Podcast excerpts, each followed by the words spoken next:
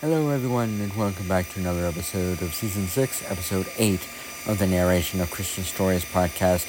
Where today I'm going to be telling you this story called Spiritual Seesaw. So I hope you enjoyed the story. I hope you get encouragement, motivated, inspired by the story. And so, yeah, let's, here we go. The seesaw is a plank balanced in the center of an upright support in such a way that each end can rise and fall alternately to function properly. This also needs equal load on both ends.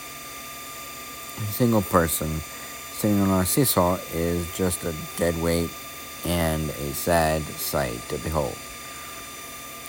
Our spiritual life is like a seesaw.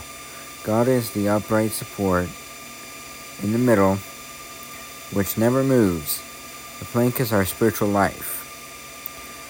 On one side, we must balance studying the Word. On the other side, spiritual production.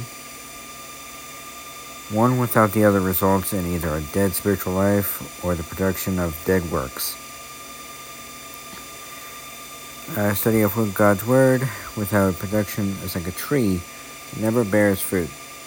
Works without study inevitably result in the production of wood, hay, and stubble to be burnt at the judgment seat of Christ, which you can find about that in 1 Corinthians chapter 3 verses 12 through 15.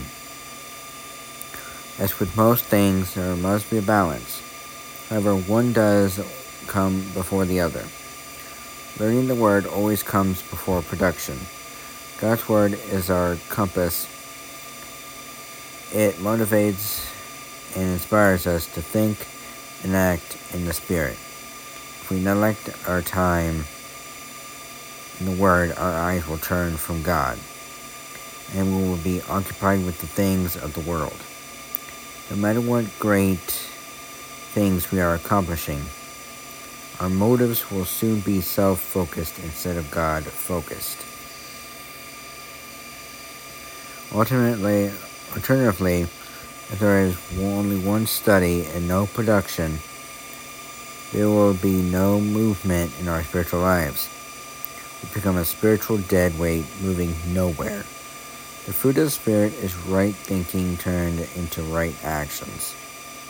Our spiritual life is something that should always be in motion.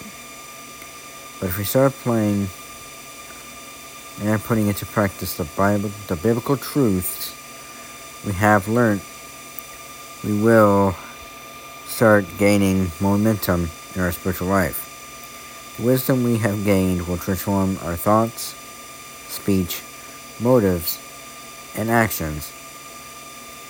Soon we will be amazed at how God opens doors and utilizes us because we are constantly occupied with Him and doing right things in a right way.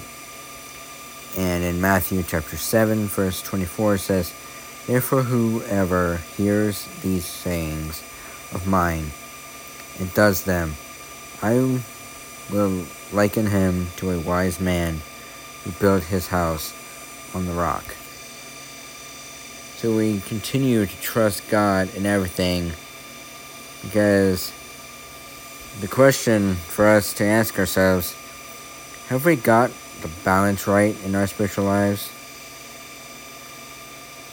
And in this little story type of thing, so there's on one side studying the word, and then there's the production side, which is the actions. And we're able to balance that which Jesus is at the center of that seesaw of our spiritual lives. He's at the center of it. If we continue to live the way that Jesus wants us to live, we will be able to continue to know God's Word and actually do what it says.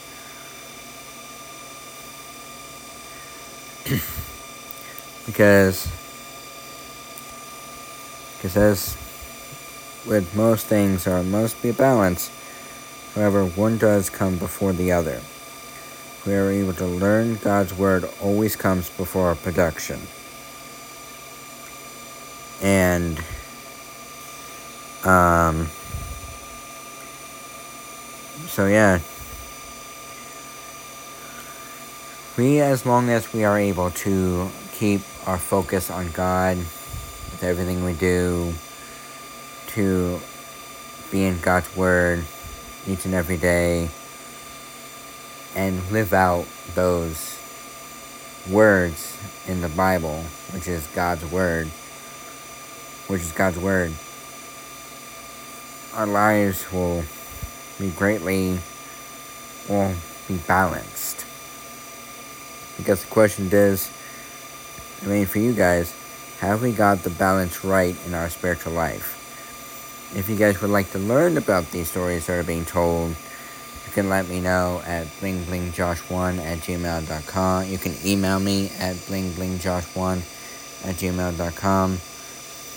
Um, and if we do if we do see each other in person, then you can ask me in person about the stories that are being told and some of the great things that it's saying, talking about for our spiritual Christian life.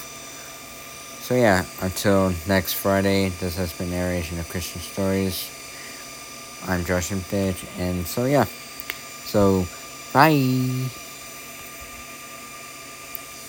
That was so yeah. So bye.